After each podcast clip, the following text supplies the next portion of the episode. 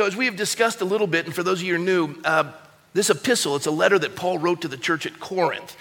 Corinth is in the isthmus there, and you can, on a clear day, you can probably see Athens from there. It's between two seas, the Aegean and the, yeah. Anyways, uh, it's a port city. And so you got a lot of sailors and tradesmen, uh, a lot of commerce going in and out of the city. They had an enormous temple to Aphrodite, uh, Venus in the Roman god world. Um, in the Greeks, it's Aphrodite, Athena, and all kinds of things. But in this city, this temple that was built was dedicated, and it was enormous, and it had a, a, a thousand consecrated temple prostitutes that would go into the city and ply the, the consecrated duties of, though it's some, you know, they would, they would sleep with sailors and bring the money back to the temple to continue to fund it. And in the Greek world, they celebrated vices because anything that controlled you had to have a power of a god or a goddess. And so they named it. So if you you, you were addicted to alcohol. You weren't addicted to alcohol, you were just worshiping in the Roman world Bacchus, who's the god of alcohol, right? So they just deified the things that possessed them and had control over them. Well, in this city, this city was controlled by fornication, and, and it was rampant because the thousand temple prostitutes that were consecrated that would ply their trade, every woman that called Corinth home, every woman in Corinth, two times a year, had to be one of the thousand temple prostitutes that were consecrated to go into the city and ply their trade. That means every wife and every daughter uh, went in to sleep with any man that uh, came into Corinth. And, and, they didn't think anything of it. They weren't, they weren't immoral. They just, they, they, were amoral. There, was, there were no morals. They, they didn't think anything of it. This is normal. Everyone's grown up doing it. And, and you, have got bestiality, you've got, you've got homosexuality, You've got fornication, adultery, and folks are going, What are all those? We'll go over them because Paul covers it. And it was, it was baffling to this church at Corinth because everyone was raised in this capacity. And now Paul gets a letter with all these questions that he's supposed to answer for them. The first thing he has to do is defend his apostleship because some guys came in saying, Oh, Paul doesn't know anything. He didn't know what he's talking about. He's not a real apostle, blah, blah, blah. So Paul spends the first portion of the letter defending that and doing a remarkable job of it.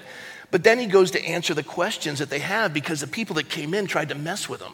And Paul planted it and he's going to water it and protect it. And he's going to take care of this church. So he's answering these questions for them. And the questions were good because they had some serious problems in this church. It, it was a church that put the fun in dysfunction. And you, you think about it, you planted a church in, in a city that makes, you know, San Francisco look like, uh, you know, an Amish village. This city was, was the, the most vile imaginable. And, and these folks have no concept of morality. Now they've come to Christ, and they don't even know the process of a family. And so Paul's answering these questions like it's the first time he's dealing with this stuff. And they're like, okay. And he doesn't even like skip over it, he, he goes right into it, which is what we're going to do today. So the, the temple prostitutes, every female in the city um, this is how they were raised and what they were raised to believe. They were very sexualized, everyone was. The men were as well. It was a city that, even though you didn't have the internet, it was inundated with pornography. All of the pottery that you would find of this era, and I'll show you one briefly, and I have to go through it quick because someone's going to write me a letter. Uh, the pottery itself it depicts it. It's just pornography on the pottery. And you can see English exhibits of pottery from these cities. I mean, you look at uh, Pompeii, you know, when it was covered in ashes after the eruption of Vesuvius. That city had male genitalia pointing to, you know, places to go. The, the city was a mess, and you wonder how, why did Vesuvius blow up and cover? I don't know what happened. Uh, Corinth was this way, and now there's a church there, and these people are, are new to Christ, and they're like, well, what do we do with this new life? And that's for all of us here. You know, some of us never even, you know, you had, you've never been a part of a family. You, you don't know how to raise kids. I mean, there's all kinds of questions. And what does this all mean? And how does it pertain to my life? And Paul is so patient with them. But there's a temple prostitute. Now, this is a, a, depiction from real piece of pottery from the time. There it is, real quick. And you, oh no, there's a woman's breast. Keep moving. There, skip by that real fast. Um, and trust me, that that was super. That's G, like PGG. Uh, the pottery that it, you don't, you don't want to see it. All right, it's, it's like, it's like the uh, California educational, sexual educational curriculum.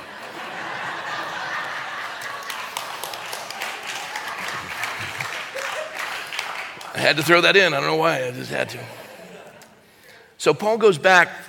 In the, so we started in, in, in chapter 7, but in, in chapter 5, it's telling. He's already defended his apostleship, and now he starts to answer their questions.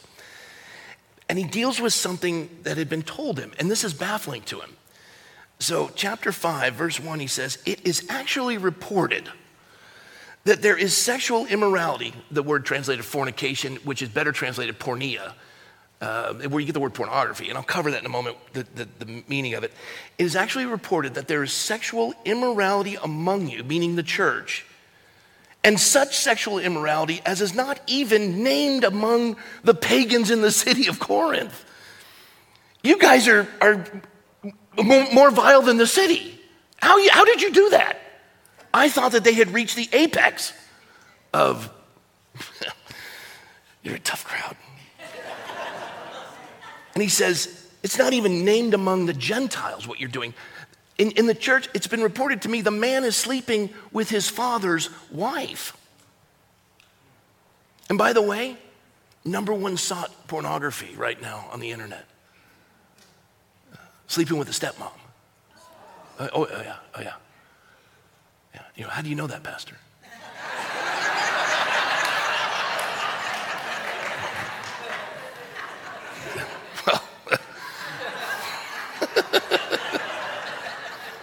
We'll cover that later.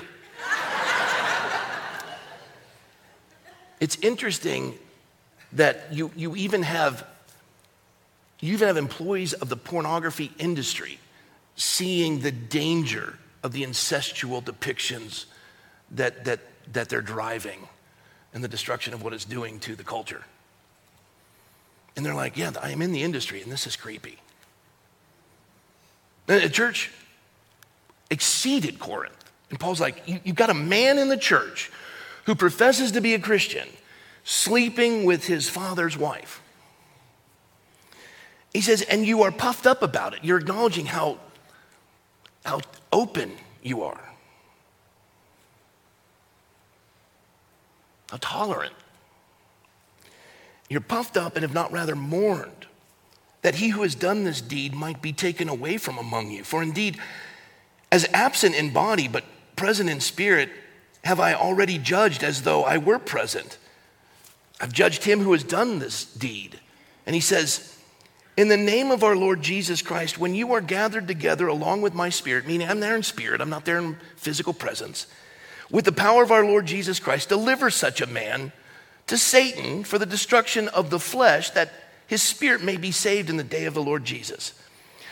Your glorying is not good. You're, you're celebrating your tolerance and your openness to this misery. That's not good. It's just, it's not good, Paul says. Do you not know that a little leaven, leaven is the yeast that you put in dough to make it rise, and it's a microscopic organism. And actually, the leaven itself that causes the bread to rise, that, that, that that's just gas. That it's flatulence from the little organisms. And you're like, this sourdough bread is so good. now you know why it's sour. there you go. Where were we? The Bible depicts leaven as sin because it's just gassy and worthless. And, and, and do you not know that a little leaven leavens the whole lump? Therefore, purge out the old leaven that you may be a new lump, since you truly are unleavened, for indeed Christ our Passover. And he reflects on something they probably don't know, but the longest running family meal in world history, depicting the last of the 10 plagues, which is the angel of death. And it would pass over the homes that were covered in the blood of the Lamb. But if the, the, the if the door wasn't covered in the blood of the Lamb, the firstborn in that household would die. And it's a depiction of Christ. And it still celebrates, this Passover meal still celebrates what the Lord did. To this day, it's the longest running family meal. You were once slaves, you're now free, and God did it. Don't forget who you are. It's a profound statement, and Christ is that Passover. He, he is this, and he, and he is our Passover. And he was sacrificed for us. Therefore, let us keep the feast, not with old leaven, no, no yeast in this nor the leaven of malice and wickedness. Let's not go back to the old ways. He says this but with unleavened bread of two words sincerity and truth. The word sincerity is sincera, it means without wax. You're like, what a stupid definition. Not in. The Greeks were the first culture to celebrate the human physique because they realized that man was significant in all of creation and they began to celebrate the marvel of man. And, and so they're, they're, the, the work they would do in, in making these figurines of the human body and, and, and, and, a, and a Greek athlete competing in the Olympics, they, they were unequaled. And they would spend years with, with white marble, and you're getting down to the, the last part of it. Is it, it, it's almost as though this, this, this, this, this statue is going to take the next step. It looks so alive. Michelangelo would be enamored with what they did, and he would follow up with this when he would paint the Sistine Chapel. And so you see this, and they get to the last part of it, and they're just touching it up, and, and, and, and the, the sculptor hits something, and it creates a fissure, and it breaks, and the nose comes off. Four years of work gone, worthless. You just, you're. And what they would do is they would take wax and they put it in with a little bit of the marble dust and they put it back on. It didn't even look like anything broke. And they'd sell it. And you take it home and you put it in this prominent place in your home, and the sun would rise. and this Adonis featured creature man it knows it just, hi, how are you? and and you, you, were, you were cheated. They weren't honest. And so Sincera, the, the, the sculptors would put in their window Sincera without wax. We, we don't use wax here. And the Lord is saying these two words sincerity and truth. The other idea of sincerity is purity, genuineness. Just, just be, just be who your dog believes you to be. Okay, yeah, seriously, I got Dutch. I, I, I, I'm going through like the worst season of my life, and he looks at me like, You're amazing. I I, you've been gone like a week, and I, I'm I, dog years. I don't live long. It's been like you're gone for three years, and I am so happy to see you. I'm just so happy to see you. And, dogs, dogs believe in you, and they love you. I mean, they love you. You put your wife and your dog in the trunk of your car and leave them there for an hour. You open it up, you'll see who really loves you. Joke, I've never done it, never intend to.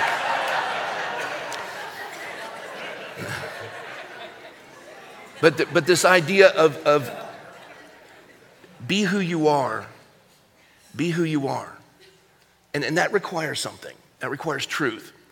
And, and the Lord uses an interesting word when He uses the word truth. Um, aletheia. It's objective truth. Study to show yourself approved unto God, a workman who need not be ashamed, rightly dividing the word of truth. What is true in any matter under consideration? Truly, in truth, according to truth, of a truth, in reality, in fact, certainty. What is true in things uh, uh, pertaining to God and to the duties of man, moral and religious truth, and the greatest of latitude. It's the idea of a rational God allowing his universe to be understood, where you would have Sir Isaac Newton, one of the, one of the greatest scientists of all time, was, was, was moved by the idea of discovering the universe God had given that had rationality to it and absolutes, and it was governed by, by, by truth, and there was and truth could be made known. And as Aristotle would say, the unexamined life isn't worth living, and they would be in pursuit of truth, and they would have ways of testing to see if these things are true. Whatever's true, whatever's pure, whatever's noble, meditate on these things. And yet, now we have abandoned truth for feelings.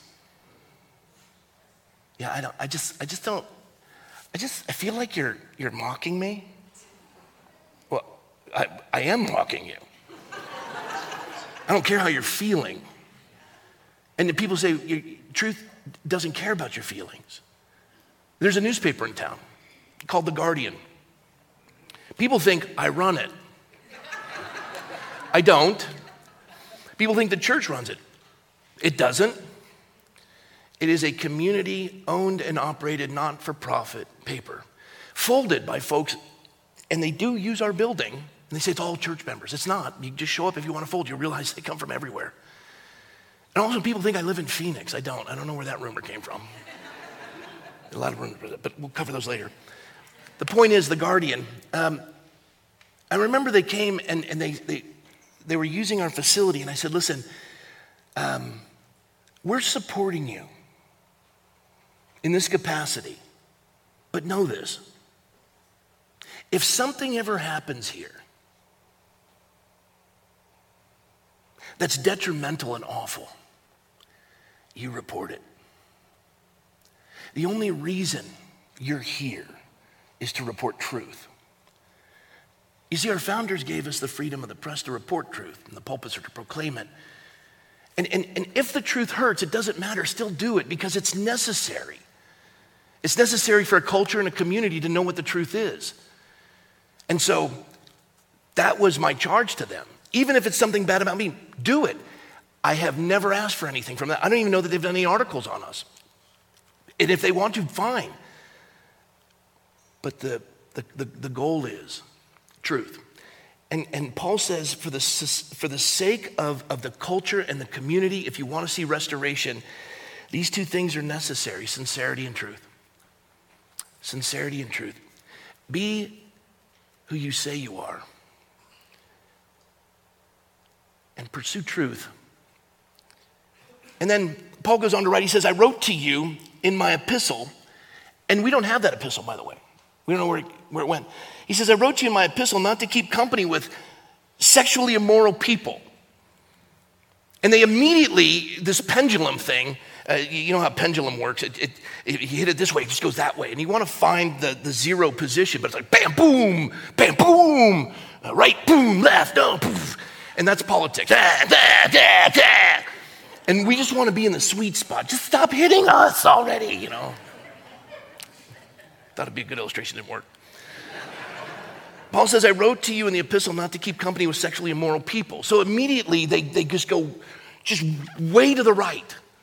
He says, I did not mean with the sexually immoral people of this world or with the covetous or extortioners or idolaters, since then you would need to go out of the world.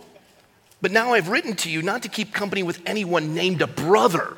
If you're professing to be a Christian who is sexually immoral, covetous, an idolater, a reveler, reviler, or a drunkard or extortioner, don't even eat with such a person.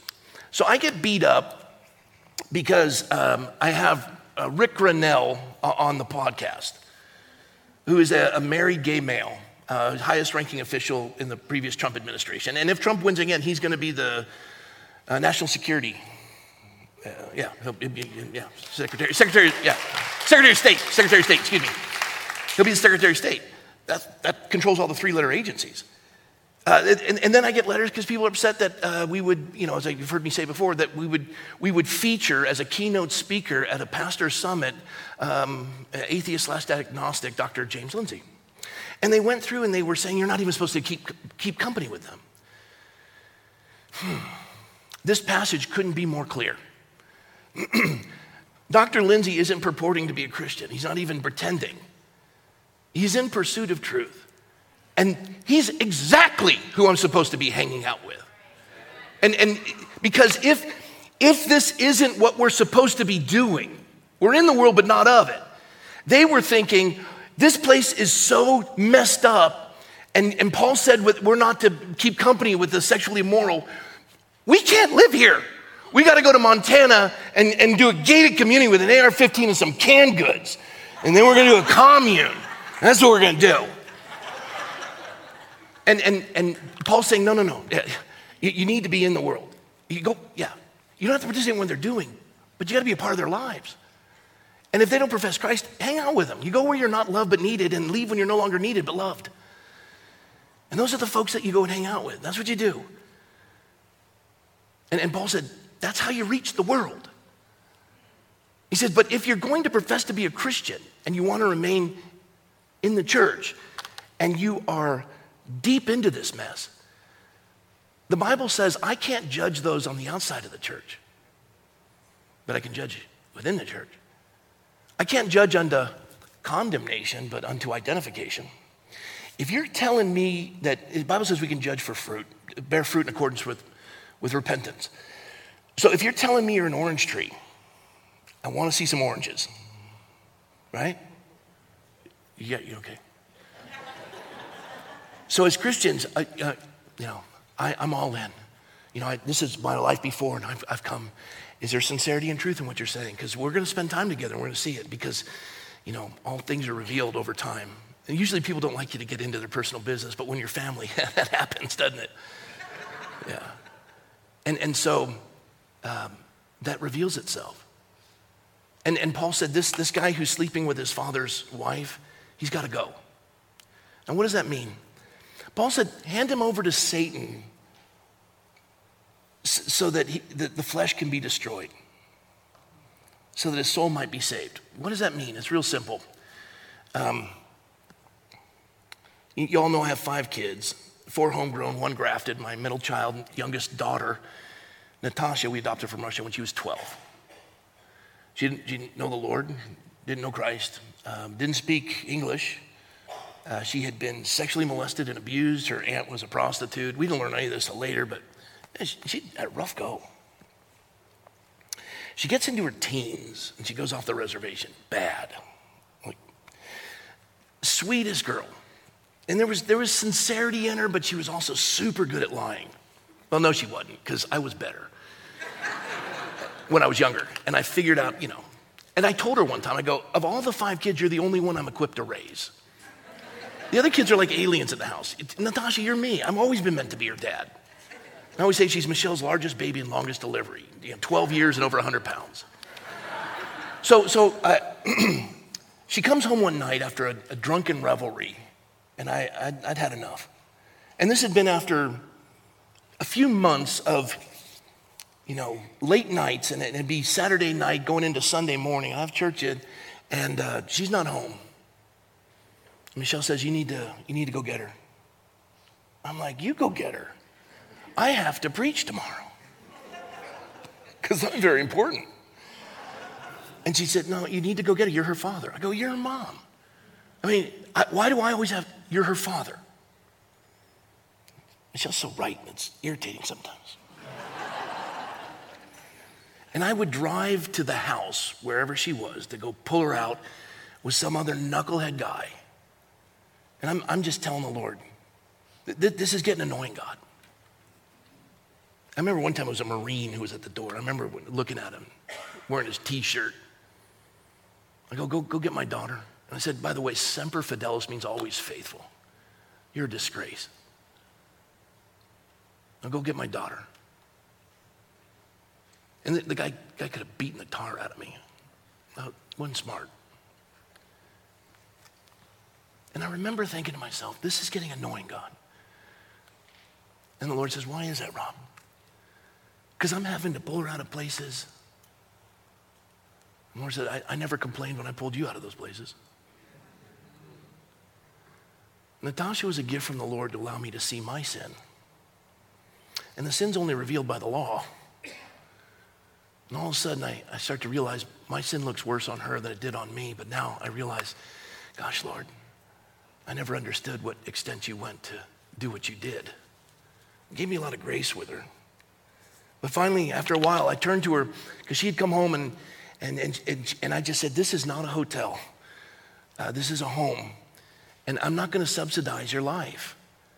You, you, know what we believe and what we stand for. And, sweetie, you're experiential like me, you, and I get that. So I'm going to let you go do that. You're free. And this, you no longer live here. You're no longer bound by the rules. You don't have to worry about us. You're free. Just go have at it. Find whatever it is you think is better than God out there. Go do it. And the last words I said to her when she drove away is if you find anything better than, than Jesus, come tell me. And she tried. And if it existed, she would have found it. But the point is, the flesh turned over to evil was exhausting because the Bible says sin is pleasurable for a season, but the end therein is death. It's exhausting. The way of this to transgressor is hard. And when you're not covered by being subsidized, all of a sudden you realize, you know, sin really isn't profitable. And then she came home. That's what God does. He brings us to the end of ourselves, and that's where we find Him. And He pours in His, He reduces us to a minimum that He can pour in His maximum. And so that's the idea of turning them over. And then God says to the church uh, through Paul in chapter 6, and I've got um, 17 minutes, and watch me do this. Because of the legalism of this pendulum, where Paul writes the letter and says, don't, don't have anything to do with sexually immoral people, then they all of a sudden they, they're not even hanging out with anyone in the, in the city. Paul's like, okay, you guys are, they go, but then what rules do we follow? Because we need rules. It's so important because it's scary out there. We want to do what's right. And Paul says, look, Christianity is not a wheelbarrow full of rules on a tightrope scared to death of a capricious God waiting to smack you along the head. He wants righteousness, he wants purity. But he also gets, he also understands that this is a process. And, and he's, he's merciful and gracious. We don't continue in sin that grace may abound, but he allows grace so that we can back away from the edge. But he also, he also knows that you're going to have to figure it out. And this is what's so beautiful the law doesn't save. But it does preserve and it points to Christ. Have no other gods before me. You'll have no idols. You don't take the Lord your name, God's name in vain. You, you honor the Sabbath and keep it holy. You honor your mother and father. You don't murder. You don't steal, right? You don't, oh, you don't bear false witness. Uh, Oh, you don't commit adultery, don't covet, and then you don't covet. Yeah, you don't bear false witness, then you don't covet. That's the Ten Commandments. That's the moral law. That's what allows us to see that sin is sinful. Allows us to see how a culture survives and people do well. And, and Paul, Paul says, then 430 years later, after Abraham was righteous, God gives the law, and that was the Ten Commandments. And then from that comes all the civil law. And he says, listen, the law doesn't save you, though. Well, then why do we need it? Because it preserves and helps with the community, helps us to get along. You need to know what's right, you need to know what's wrong. He says, but you're not saved by it. Which is kind of cool because Christianity is different from every religion in the world. And this is, the, this is what makes it so significant. Every religion in the world is man trying to reach God by what he does or doesn't do. Don't drink, smoke, or chew, or hang around with those who do. You know, you just you're trying to obtain perfection. And, and that's why I love the word sin because it, it's, it's, the, it's, it's an archer's term, the sin distance. So the bullseye's perfection and the arrow's here. And, and how, how, you can't hit that bullseye. You'll never obtain perfection. It just it doesn't work. And Christ, Christianity is so different from every religion in the world because God moves the bullseye to where our arrow is, and He imputes His righteousness to us. You're like, wait a minute, really? Yeah, you've been forgiven, past, present, and future. I've cast your sins as far as east is from the west to be remembered no more. There's now, therefore, no condemnation for those who are in Christ Jesus. What do I do now? Well, you flee sexual immorality so, so, so, that I can be saved. No, no, no, you're already saved. It's, it's not like you, this is, you're, not, you're not observing the law out of obligation, but out of adoration. It, it's a joy, it, it, it helps your community. Oh, um, can I do this? But how far is too far? And, and, okay, now we're getting into, well, write all the laws if you want to do that. Well, I, just, but I, I, I need to know the boundaries. Paul says, let me make it real clear for you. And this is what he says in the first sentence of, of, of 1 Corinthians chapter 6, verse 12. He says, listen, all things are lawful for me. How's that? What do you mean all things? All things. All things are lawful for me, but all things are not helpful. The return on investment on some of these things is not good for you. But listen, I, I, I'm, I'm free to do them, and it's not going to hinder my get out of hell free card. Because I have, I have been saved by what Christ has done. So everything's lawful for me, but not all things are beneficial, not all things are profitable. And I will not be brought under the power of any of it. See, what you're going to do is, is you're going to do what the Greeks have done. You're going to deify the things that possess you. And you're going to be brought under the power of these things. You're free to do it, but you're going to find over time that they own you. And he says, because they were having arguments in the church over food offered to idols. And, and, and some of these legalists would come in and go, no, no, no, that was offered. You can't eat this. It's, that was offered to idols. Yeah, but it's 50% off the stuff they're selling at the supermarket. why, would, why would you subject your family to something that's been offered to pagan deities? Because it's really good and cheap. And they're arguing over this. And, and, and Paul just cuts to the chase with the idea of sincerity and truth. He says, listen, food is for the stomach, and the stomach is for food. God will destroy both it and them. Now, the body is not for sexual immorality, but for the Lord, and the Lord for the body. Listen to this. And God both raised up the Lord and will also raise up uh, raise us up by his power. He says this. Flee sexual immorality. Every sin that a man does is outside of the body, but he who commits sexual immorality sins against his own body. Or do you not know that your body is a temple of the Holy Spirit who is in you, whom you have from God, and you are not your own? For you were bought at a price. Therefore, glorify God in your body and in your spirit, which are God's. Interesting, he said, Your body's not your own. And we began with chapter 7 that said, Wives, your body belongs to your husband. Husbands, your body belongs to your wife. And then we see, before that was ever written, God says, Well, you all belong to me. Um, and when he says, Wives, submit to your husbands as unto the Lord, and, and then it says, Husbands, love your wives as Christ loved the church. Prior to setting the structure of the family, he says this submitting, uh, both of you submitting to the Lord. And so we both submit to the Lord, and then God sets the directives. And this is what he does here. And he says, Listen, all things are permissible, not all things are profitable. You don't want to be brought under the power of any of it. But it just, it just requires two things sincerity and truth. Why are you doing it? And, and this is very important for Christians.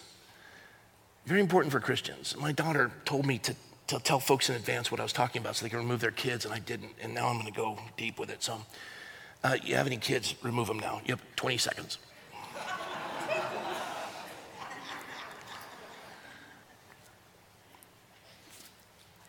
The people who have the best sex are folks who connect spiritually, emotionally, and physically.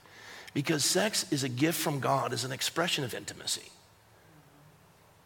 Now, the, the, the folks in Corinth, it, it, had been so warped for them that, that, that they thought everyone is gonna be celibate. Don't even touch a woman. I'm like, dude, that's, that's why they become a Jew because they said you couldn't, you couldn't eat bacon. I thought you'd laugh, but so, so they're, they're, they're going to the extreme and they're saying, don't even touch a woman. Celibacy.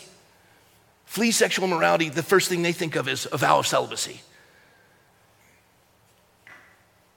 And God, God, God gave us this expression. It, it's a gift from Him. And you're like, well, what, what are we allowed to do and not to do? All right, we'll do this real quick. Whew. Let me do this. Why would the Corinthian Christians suggest complete celibacy, which is what they meant by a man not touch a woman? They probably figured that if sexual immorality was such a danger, then one could be more pure by abstaining from sex altogether, even in marriage. The idea that marriage was a less holy state than celibacy uh, naturally led to the conclusions that married persons ought to separate, and it soon became uh, to be regarded as evidence of eminent spirituality when such a separation was final. And, and God, God didn't want that. God said, Be fruitful and multiply. If you're not together, you're not going to be multiplying. And, and, and I, a man will leave his mother and father, be cleaved to his wife, the two shall become one flesh. You're naked and unashamed. What does that mean? It's really simple. This is a gift where you get to enjoy each other. And it's going to require two things if you want to have it really special sincerity and truth. And, and your body's not yours, it belongs to your spouse and vice versa. And you don't come home You get to the door, and, and I was thinking of this. Paul says, Nevertheless, because of sexual morality, let each man have his own wife, and let each woman have her own husband. In the light of the danger of sexual immorality, even in the presence of, of Corinth and our own culture as well, it is appropriate for a husband and a wife to have each other in a sexual sense. Okay? It's okay. And you come home, and, and we've been inundated in the airways with everything sexual because sex sells. And it's fourth most intense drive of a male adolescent is a sex, sex drive. You know, it's air, water, food, sex. Sex is the only one that you, you, you, you can do without, not die. First three are very important. But most men are like, well, I'll give it up to have that. Okay. Why did God make that so intense? Because he wanted us to realize we're serving one another. And in serving one another, you find sincerity, intimacy, and truth. It's a fascinating gift from the Lord, but it requires that you are committed and you render to each other the affection that's due them. Uh, you, you don't walk through the door and go, Woman, I'm home. I'm, I'm the head of this house. I'm top dog. I'm top, top dog, but I've been neutered.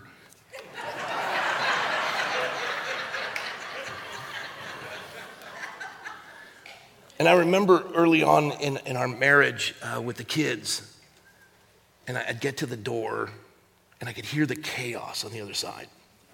And I'd had a long day, and I, and I knew exactly what Michelle was looking like in the same clothes that she woke up in.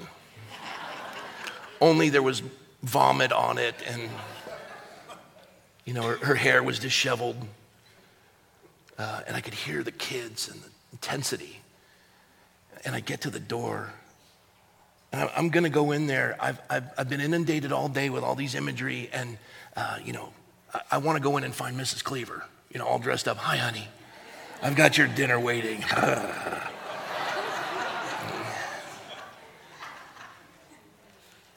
It took me a while to realize when you stop at the door, you don't go in thinking what it is that you want. You go in thinking, what does she want? I, I, I want to serve her. And you just said, Lord, how do I love this woman in a way that, how do I render to her what is due? And then I realized how to be really, really sexy you, you run the vacuum.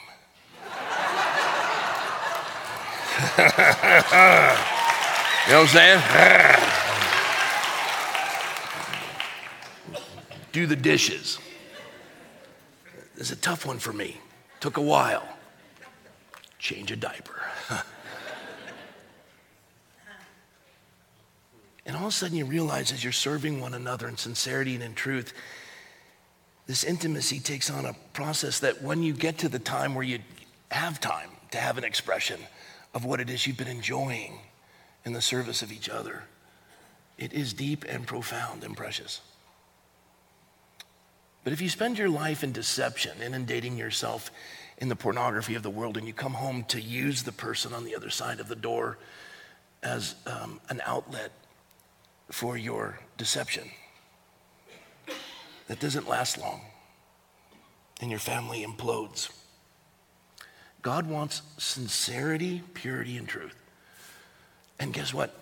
Other than adultery, which is sleeping with another man's wife or a woman sleeping with another uh, woman's husband, or fornication, which is sex outside of marriage, or homosexuality, which is sex with the same sex, or intercourse with animals, which is bestiality. And this is all defined uh, when, you, when, when Paul wrote this, and uh, Demosthenes in his writings described Corinth. And this, this is the picture of, of sexual immorality that Paul sets up. And in Leviticus 18, you don't have sexual intercourse with relatives. Uh, you know, your family tree needs to branch. you don't have sexual uh, relations with a divorced man or, or a woman where it's not resolved. That, and that's, that's in Mark. And other than that, with the exception of idolatry, which would be maybe tantric stuff, everything else is a go.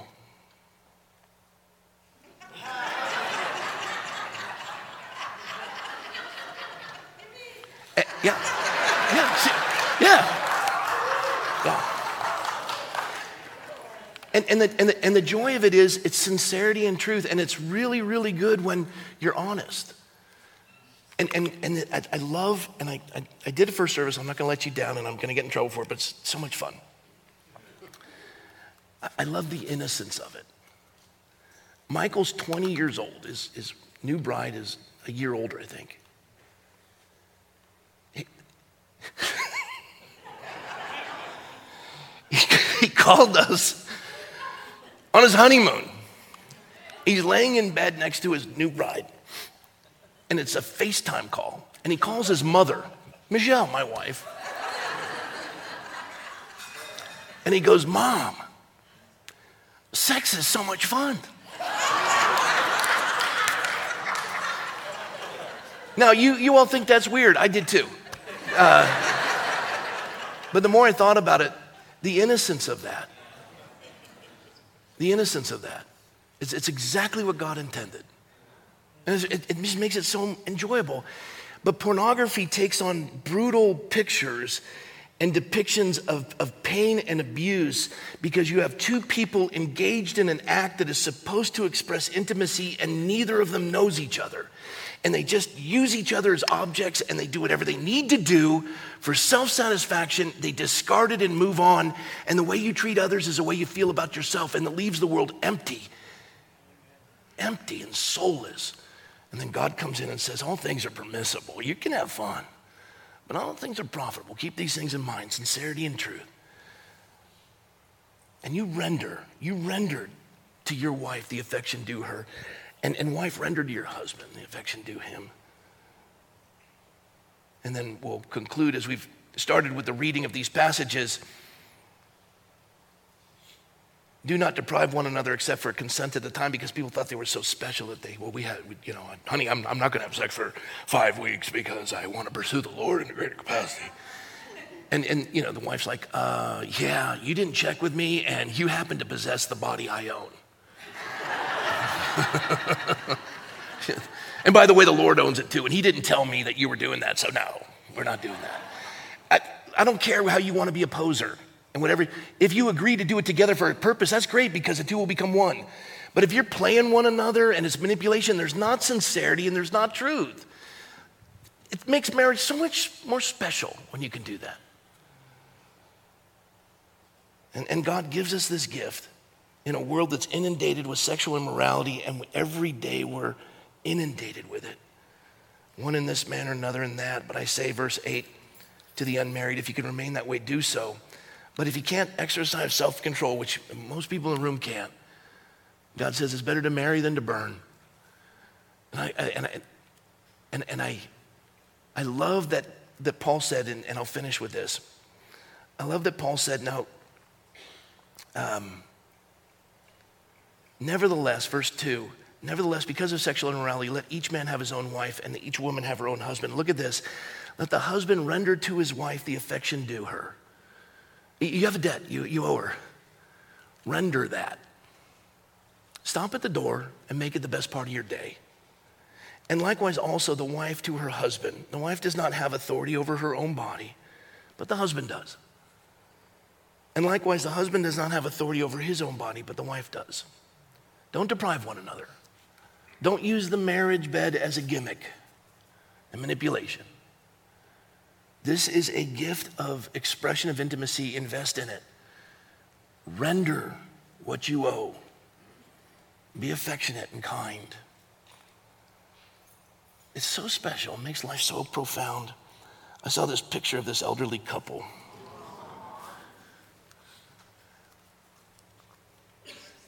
My, um, my mom, my mom died in 2010, and this month. They'd been married, I think, 54 years. My dad loved my mom. My mom loved my dad. Uh, I'll tell you real quick, my, you've heard most of the story, but uh, this is the part that'll emphasize the text. When I, when I walked into the hospital room after my mother had had surgery for lung cancer, that she would ultimately die from the surgery, not the cancer. I asked her a question. I said, Mom, what do you miss the most about dad? Because Alzheimer's had, he had had it for 15 years. He said, It's real simple, honey. I, I miss his humor. He was, without exception, the funniest man I'd ever met in my whole life. Funny, funny, funny man. So we fast forward, and my mom is about two hours from death. And my dad hadn't been out of the home in quite a while, um, and we weren't sure whether or not to bring him into the hospital. Some of you have seen the video, but it's just fitting for this render the affection due. We weren't sure how dad was going to respond to her because she had a fighter pilot mask on with forced oxygen.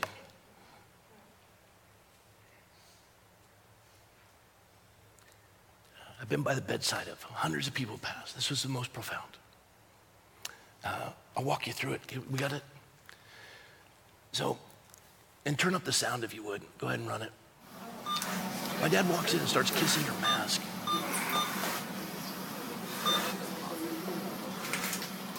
Fifty-four years of marriage. He knows. I haven't seen you. Where have you been? Just kissing her. He says, "How will you?" I love you. He doesn't even talk. He says, I love you. My mom says, Roy, I'm going to heaven. My dad says, I'll race you. I'll race you. and, and he, he shut it off. He, he just got confused and walked out after that. My dad, the Lord saw fit to allow my mom to see my dad's humor. And I got to witness my dad render to my mother the affection due. My dad didn't know the Lord much of his life, but he was a, a wonderful husband. Um, and the way they did it, as a Navy family, and, and every two years having to move, uh, they'd have cocktail hour. Now you guys go, what? Are you, how are we closing with that? Uh, vodka martini, olives dirty, extra olive juice. I knew that because I had to make them. and we were not allowed to come into the living room until they'd had two.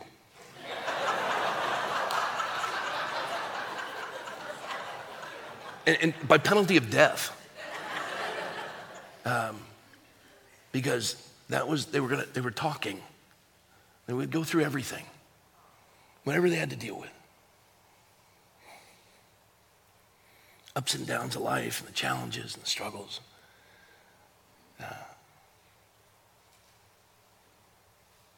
but but they, they, they spent time in sincerity and in truth. And, and they were affectionate.